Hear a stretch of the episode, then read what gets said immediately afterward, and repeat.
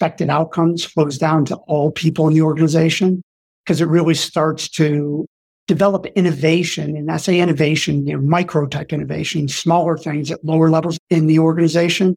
When you start to unlock that, your productivity and quality of what you're doing really just accelerates. Welcome to the Disruptive Innovators Champions of Digital Business podcast, where IT and digital leaders from around the world talk about their careers, their inspiration, and their vision for the future of digital business. I'm your host, David Wright. The world of digital business is evolving faster than ever, and I want this to be a place where digital business champions create a village to band together and help each other navigate the ever changing terrain.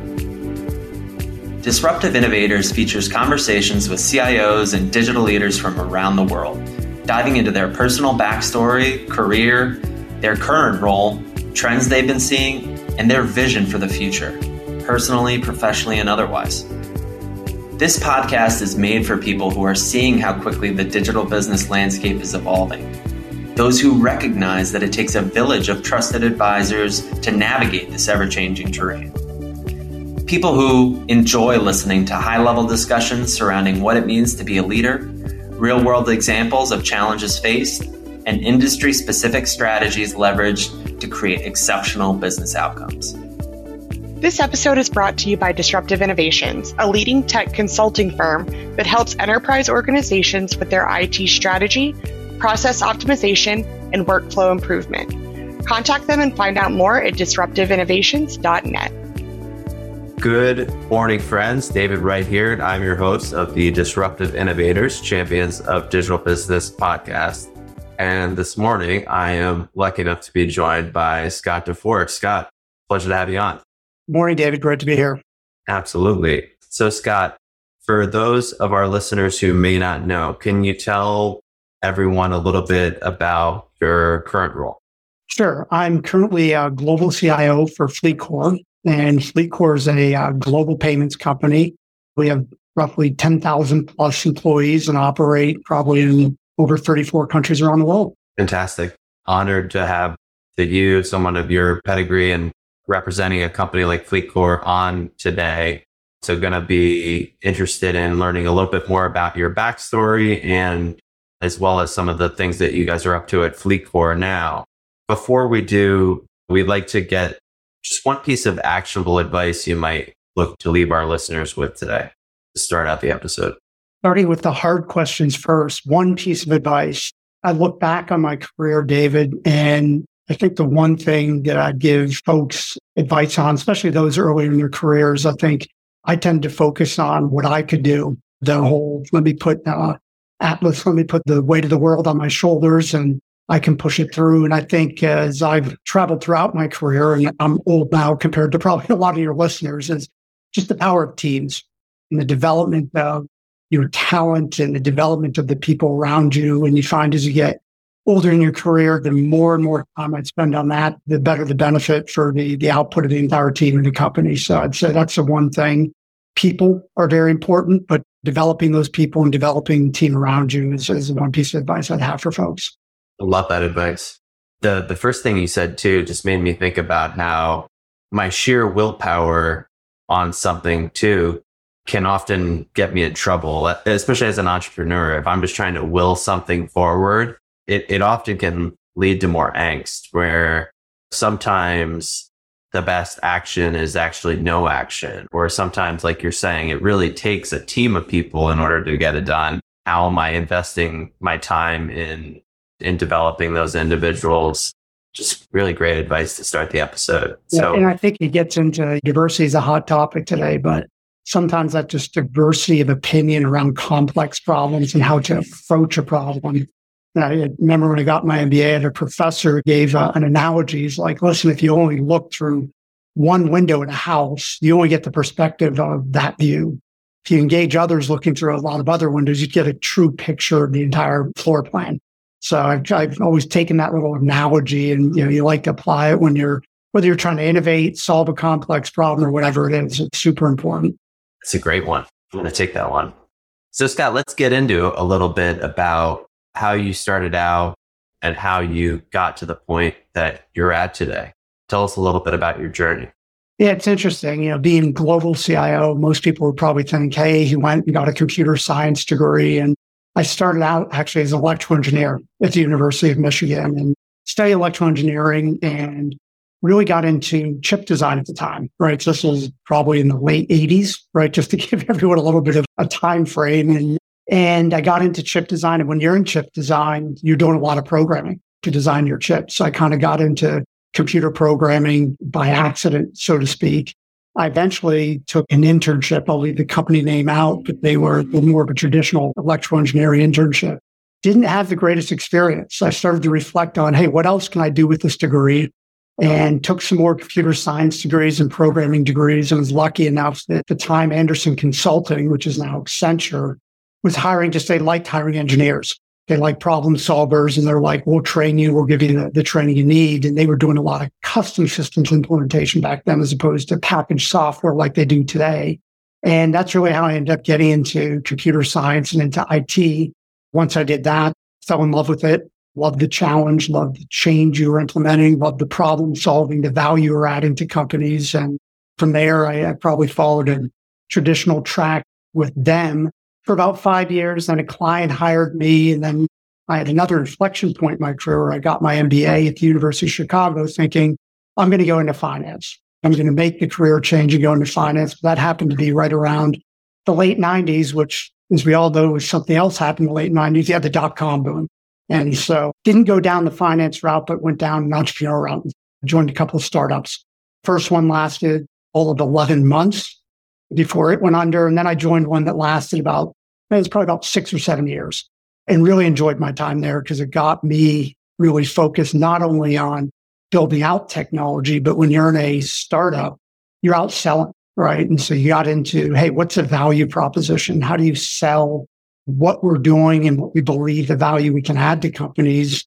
And so I got not only on the technology side, I had product responsibility, but I eventually got P&L responsibility, was running a sales team and running an implementation team and running a product team and got to do a lot of interesting stuff and, you know, got a lot of opportunities to sit in front of customers to explain what we were offering, sitting in front of panel discussions, different product symposiums or conferences. So just a lot of fun before I eventually got probably more on what people would consider a standard career track back in the, the other Fortune 50 companies and spent time at Ingram Micro and McKesson for probably about 15 years before joining here at FleetCor. That entrepreneurial experience, it makes sense to me why you would be attracted to these global brands. I feel oftentimes programmers, technologists, when they're, you know, especially when they're developing product, they can get fixed on the product they're creating. From that standpoint, they're bringing it to market and they're trying to figure out a way to sell it.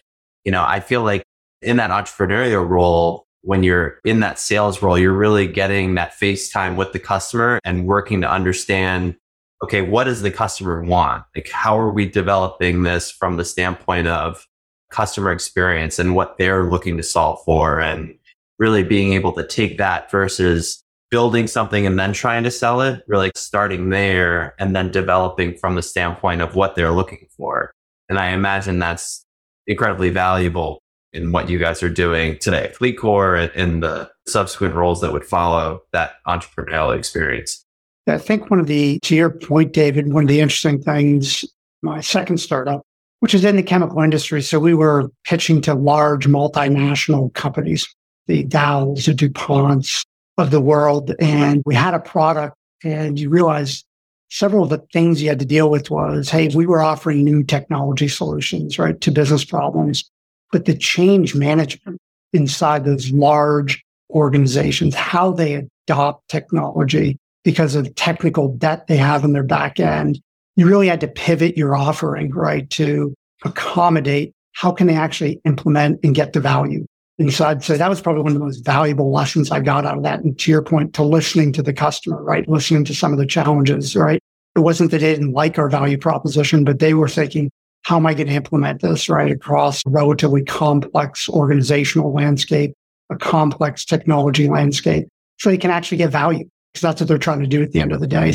At that point in time, we were still at a nascent state in terms of our product. So taking that feedback and altering the product to be able to do that was, you know, of great value to us and allowed us to succeed, to be quite honest with you. It's funny how, as a technologist, I had to learn how important organizational change management really is and how for these technology projects that I've done over the course of my career and, and rollouts and so on to be successful, the value of human connection or the importance rather of, of human connection and making people feel heard and spending the time to really have those. It's about the people. It's about connecting human to human. And meanwhile, we're doing these like huge technology initiatives, of course, but really if I fail to recognize that and spend that time, the perceived value of a technology rollout is in user adoption and in their experience and in what they're telling their leadership, not how well I feel that I implemented it. So if I'm not spending the time to enroll those people and really get them behind what we're doing and then make sure they understand it. And for a company with legacy systems, technical debt, particularly like industrial companies or other types of late adopters, it's a tricky equation. So it makes sense to me that you'd cite that as being super valuable experience because I've had to, to learn that the hard way over the course of my career. It's interesting. One of the things you think about moments in your career that stuck out. It was early in my career as at Andersen. We were at some training symposium where we were doing presentations, kind of case study type things. And I had a, a partner, I was a presenting partner asked me about change management. And back in those days, Andersen had a dedicated change management organization. So I thought it was a layup question. I said, well, we have a dedicated change management organization. And he gave me a lecture on how change management's everyone's responsibility, right? And that just stuck with me. It's not just a separate track, but everyone needs to be thinking about it from the people doing the development and the product and the people selling to, to the people implementing. So I thought that was, you know, didn't realize how insightful at the time until I got another 10 years under my belt and realized Hebrew was really right. To be successful, you got to be thinking about that. I love that. I'm going to bring that to my team, actually. Here's another question for you, Scott, that we like to ask our guests. I mean, you, you mentioned some really great actual advice up front over the course of your life, right, in your career, personally and professionally, what was another one of the most important things you learned and what was like before learning it and after learning it? Yeah, I'd probably say it's a played into a personality I have as an engineer, right? So as an engineer, you pride yourself on solving difficult problems and you don't like to give up on difficult problems, right? It's, it feeds into your ego and your mindset, your analytical mindset. And I think one of the first things, you know, when posed with a difficult problem, the first thing I always did when I was younger is jump on it. Yes, we can do it. And sometimes the art of saying no is more powerful or not now is the other thing I, I did. So I think sometimes stepping back and looking at things that are too hard, learning to say no in your career, right? Whether it's to a difficult project or whether it's unrealistic timeframes from your management and having that debate as to, yeah, that oftentimes when you say no, people want to understand why.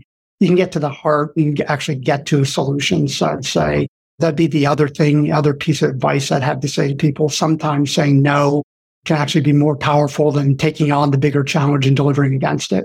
That really hits home for me. And I love that you brought up ego because that was something that for me, my ego would drive my desire to solve those problems and make it happen and just like by any means necessary i'm going to figure it out and i learned again the hard way that just wasn't it wasn't sustainable it wasn't yeah, not sustainable um, that's for sure and it caused me a lot of undue angst too right? Because it just trying to it's a lot of weight on an individual. And in a lot of instances it was my own making.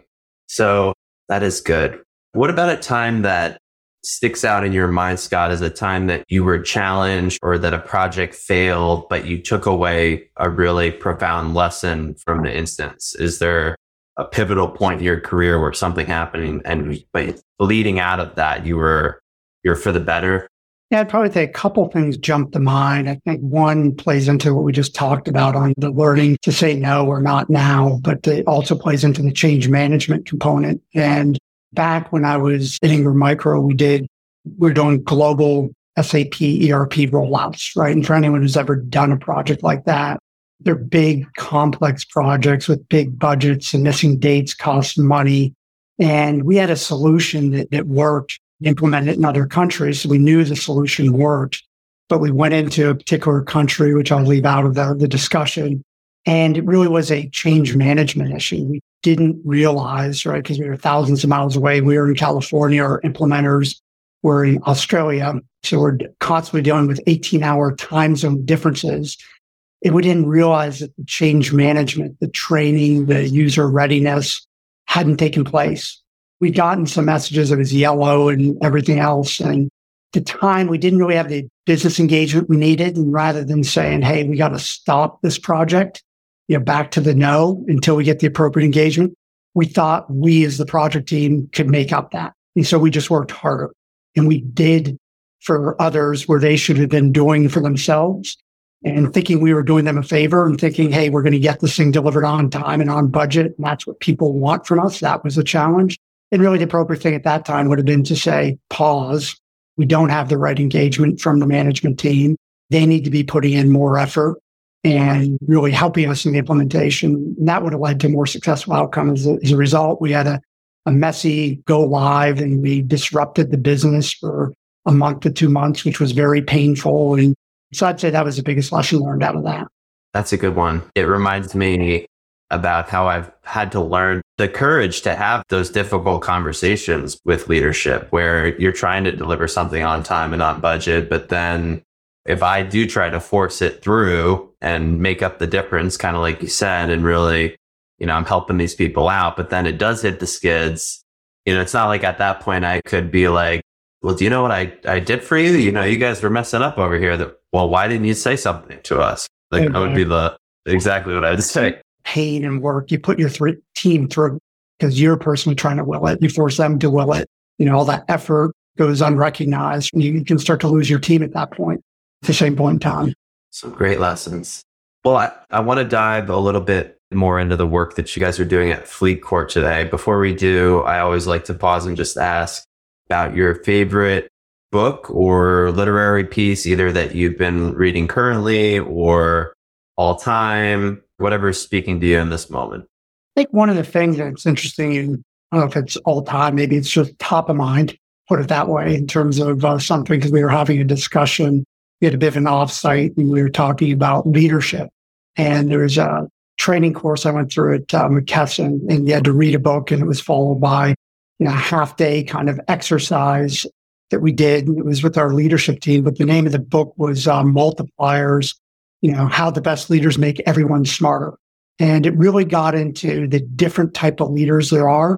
And it focused really on the most successful leaders are those that are multipliers and bring the most out of their teams and how they went about doing it, which a large part of that got into coaching and providing context to your team and making sure that filters down not just to you know your next layer but making sure that message of context why we're doing something and expected outcomes flows down to all people in the organization because it really starts to develop innovation and i say innovation you know micro type innovation smaller things at lower levels in the organization when you start to unlock that your productivity and quality of what you're doing really just accelerates. And so that's one thing yeah, I took away from that. Just making sure as, as a leader, a large part of your job, you know, I get to attend meetings, I get to attend other areas, right, and get a lot of insight. And I can take that back and just tell people what to do and just organize things appropriately. But sharing that context and making sure everyone understands it. You know, when you get into things like agile, it's a large part of the principle of agile in terms of what's the value we're trying to attain. And you can right. see that permeate through some of the modern day, you know, methodologies and the like. So that just stuck with me and something that, you know, I make sure I constantly do as a leader and force my leaders to do as well.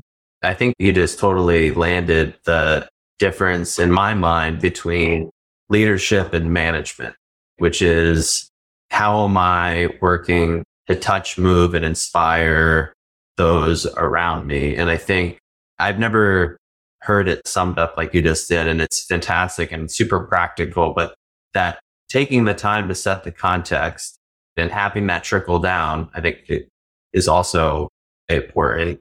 the micro innovation. Basically, I'm trying to enable my team to be free thinkers or self starters within the construct of what we're looking to accomplish, right? As opposed to this is what we're doing. This is the next step.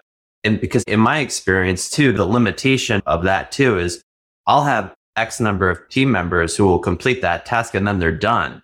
And, you know, until there is the next thing to be done, there's a delta there between when that first task is finished and when the next one begins that is just time lost. If I'm inspiring them as to, to what we're doing, they're going to move on to the, the next thing without me even needing to ask them to do it because they're excited about where we're tracking to because I explained to them where we're looking to go at a macro I like how you made the distinction between management and leadership. You got to do both, right? The management component's making sure, hey, I've got the right tools for my people. I've got the right skilled resources. I've got the right methodology. And we all tend to focus on, right? And you go do that and you have to have it. That's the table stakes. But once you have that, you know, getting down to the context and, and the like, that's really where you get the kind of the multiplying effect, right? Obviously, if you don't have the right tools and the right people, you're not going to get much of anywhere. So we all tend to focus on that at first, but that's really the table stakes and the unleashing the potential of your team gets down to the context and the coaching. Love that. So Scott, let's talk a little bit more about your current role. So global CIO, FleetCor. What's your vision for IT and digital as it's derived from the overall mission of FleetCor what does that look like by way of maybe some of the key initiatives you guys are focused on, like the things you guys are working on today? It's provide first just a little bit more context in terms of how FleetCor is structured. We're a federated company, right? In terms of, you know, FleetCor Technologies operates really in, let's call it three main lines of businesses. I've organized my three, four main lines of businesses. I've organized my staff really around one, kind of having a CTO who's in charge of called product development lined up with each of our lines of businesses. And they own really the product development, partnering with that group around the strategy, what we're trying to do. And then I've centralized other functions such as our infrastructure, security, some level PMO. Um, we have an enterprise architecture group, things that can be leveraged by each of the kind of those CTOs. So that's how we've structured. And FleetCor as a company, we're going, we kind of went through a transition as I joined, right? We grew a lot through acquisition since going public in 2010. That's how we grew the business. We grew through acquisition. But once you get to a certain size, your ability to continue to grow through acquisition gets harder and harder because as acquisitions get larger, they get more complex and they get riskier. So we made a, a transition from, hey, we're going to grow through acquisition to, yes, we need to continue to grow through acquisition, but we got to grow organically. And that's a shift really from a kind of call it a project mindset to a product mindset. So we're making that kind of transition from, hey, we've got an existing customer base and we need to continue to evolve our products to serve and to add more value so we can get more organic growth amongst that customer base. So those are kind of some of the challenges as you look at a company in transition, what we're doing. Also, just we've got a big legacy technology base from our acquisitions, right? Which we didn't do a lot of integration. So that's kind of my problem statement on, hey, we want to continue to innovate our products, but we have some legacy technologies. So we came up with really, I'd say, a transformation plan that was really centered around, I'll call it kind of four pillars. One was hey, we've got to modernize some of our core systems, right? So just things we acquired, we have to go through a modernization process, which brings in, in place, you know, cloud technologies and some of our more modern technologies, consolidating backend systems onto single platforms. Second kind of pillar was our digital. It was pre-pandemic when I came in. We didn't have a huge digital footprint in terms of how we interact with our customers. And so we started down a path of, hey, we have to build that capability, right? Which is not just a architectural technology, but that's a people component. We have to build out that capability. The third area was around data in terms of how do we leverage our data. And then the fourth was really something we called, I originally called it delivery acceleration, but then I called it value acceleration, right?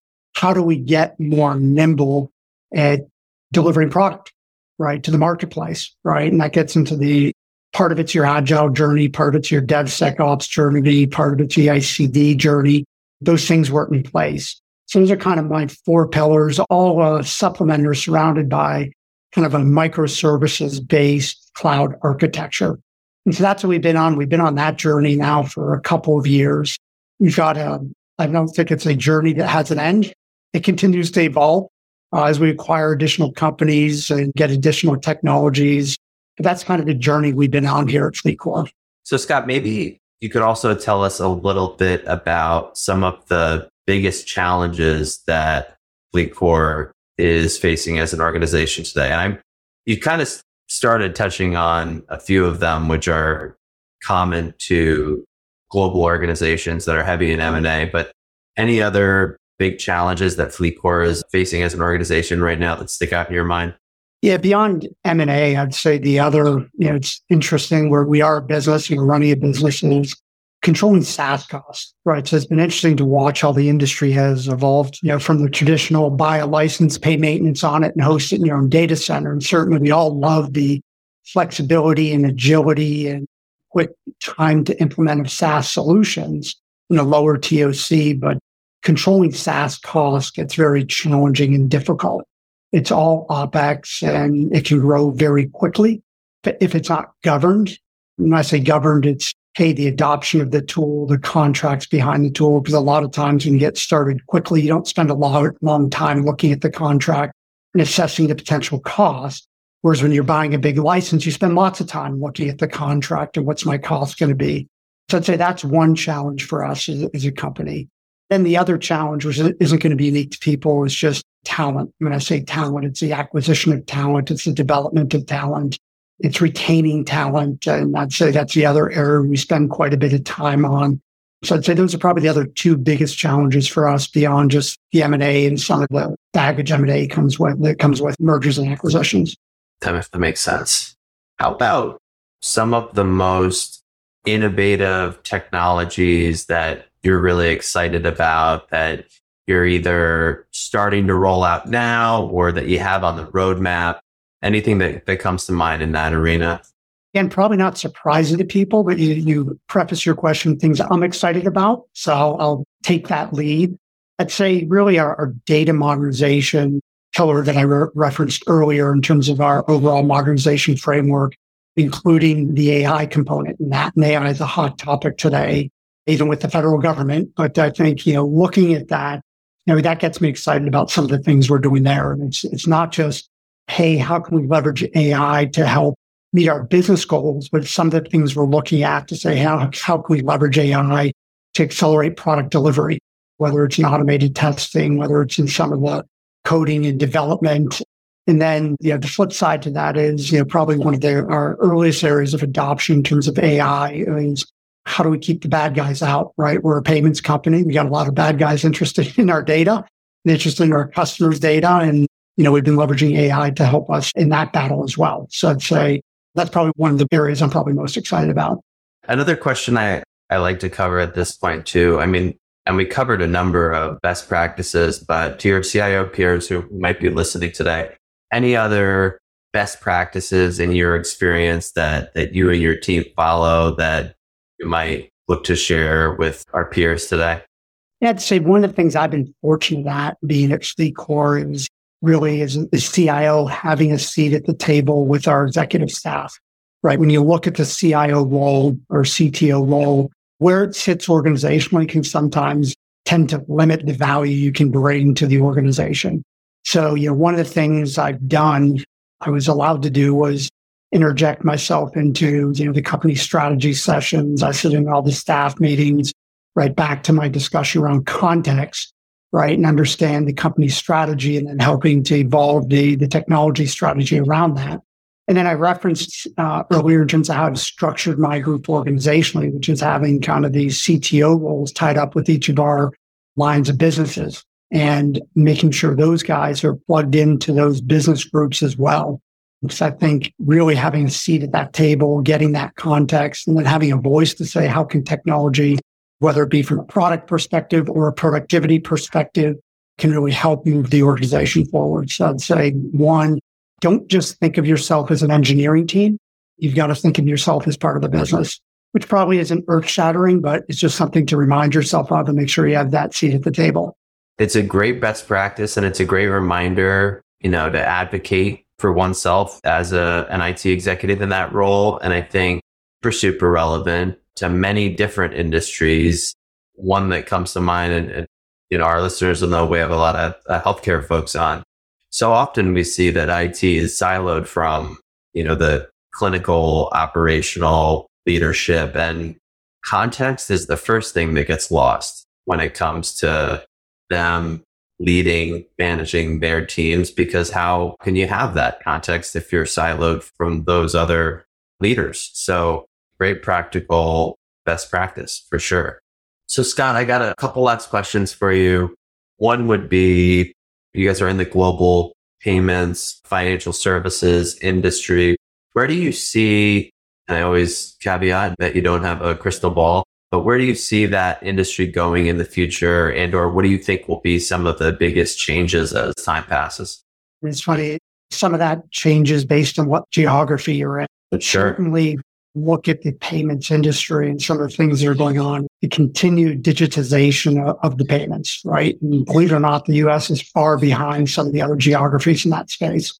And then you get governance coming in, which is interesting too, to try to accelerate that digitization, but you get pushback against that because people don't want all their transactions and information going through governments.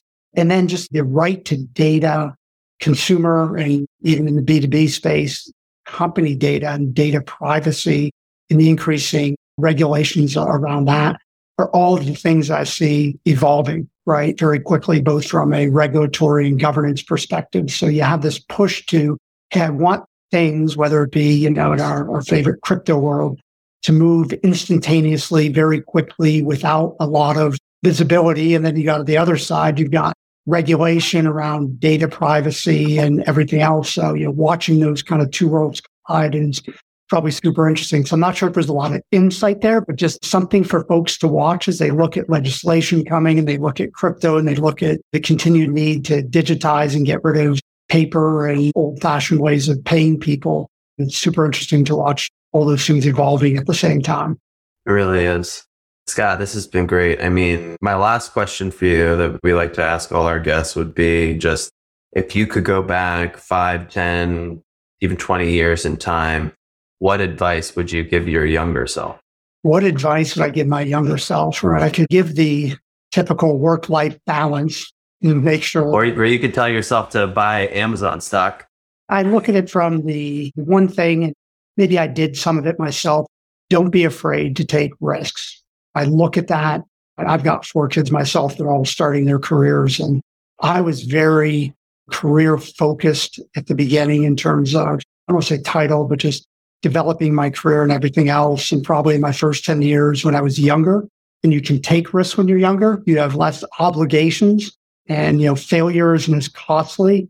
That'd probably be the one thing I'd give myself, uh, you know, maybe having joined a startup when I was right out of college as opposed to, hey, let me go to a big brand name company, although, you know, that benefited me as well. But don't be afraid of failure. Don't be afraid to take risks. I always tell my kids my biggest regret you know, the only time I have regret in life is when I don't try something. Those are things, what if, as opposed to I tried and failed and I gave my best. I don't, I don't regret that. Hey, I tried my best. It just didn't work out. But not trying something and what if I'd done that? Those are the hardest things to live with. So I'd say, you know, my earlier self, take risks early on in your career. You can afford them. Life won't end. And it's funny, my wife texted me and my kids something the other day that just went through some famous people and what they were doing at age 25, right? Harrison Ford was a famous actor now, but at age 30, he was a carpenter. Martha Stewart at age 25 was a stockbroker. It's just, you know, your career is not defined by your first four or five years of life. So take some risks, do some experimentation, find out what you enjoy, do that startup, tickle some of those itches and early on in your career because it gets much harder later in life. It's great advice. I mean, with disruptive innovations and disruptive innovators and everything else, I had that that window in 2017 going into 2018 where I was interviewing at all the big four and, and I was gonna go into a standard consulting track. I had a few mentors really push me to take that leap of faith I'm so glad I did because my wife got pregnant. We were right in the danger zone where the risk was like, it's really real, but it was the best decision I ever made. So I, just great advice to end the episode. And Scott, it was an absolute pleasure to have you on today. So thank you so much for taking the time. Thanks, David. It was my pleasure. And to our listeners, thank you for tuning in. We will catch you all next week. Thank you for listening to the Disruptive Innovators Champions of Digital Business podcast. If you enjoyed this episode, please leave a five star review and subscribe to enjoy future episodes. This episode is brought to you by Disruptive Innovations, a leading tech consulting firm that helps enterprise organizations with their IT strategy, process optimization, and workflow improvement. Contact them and find out more at disruptiveinnovations.net.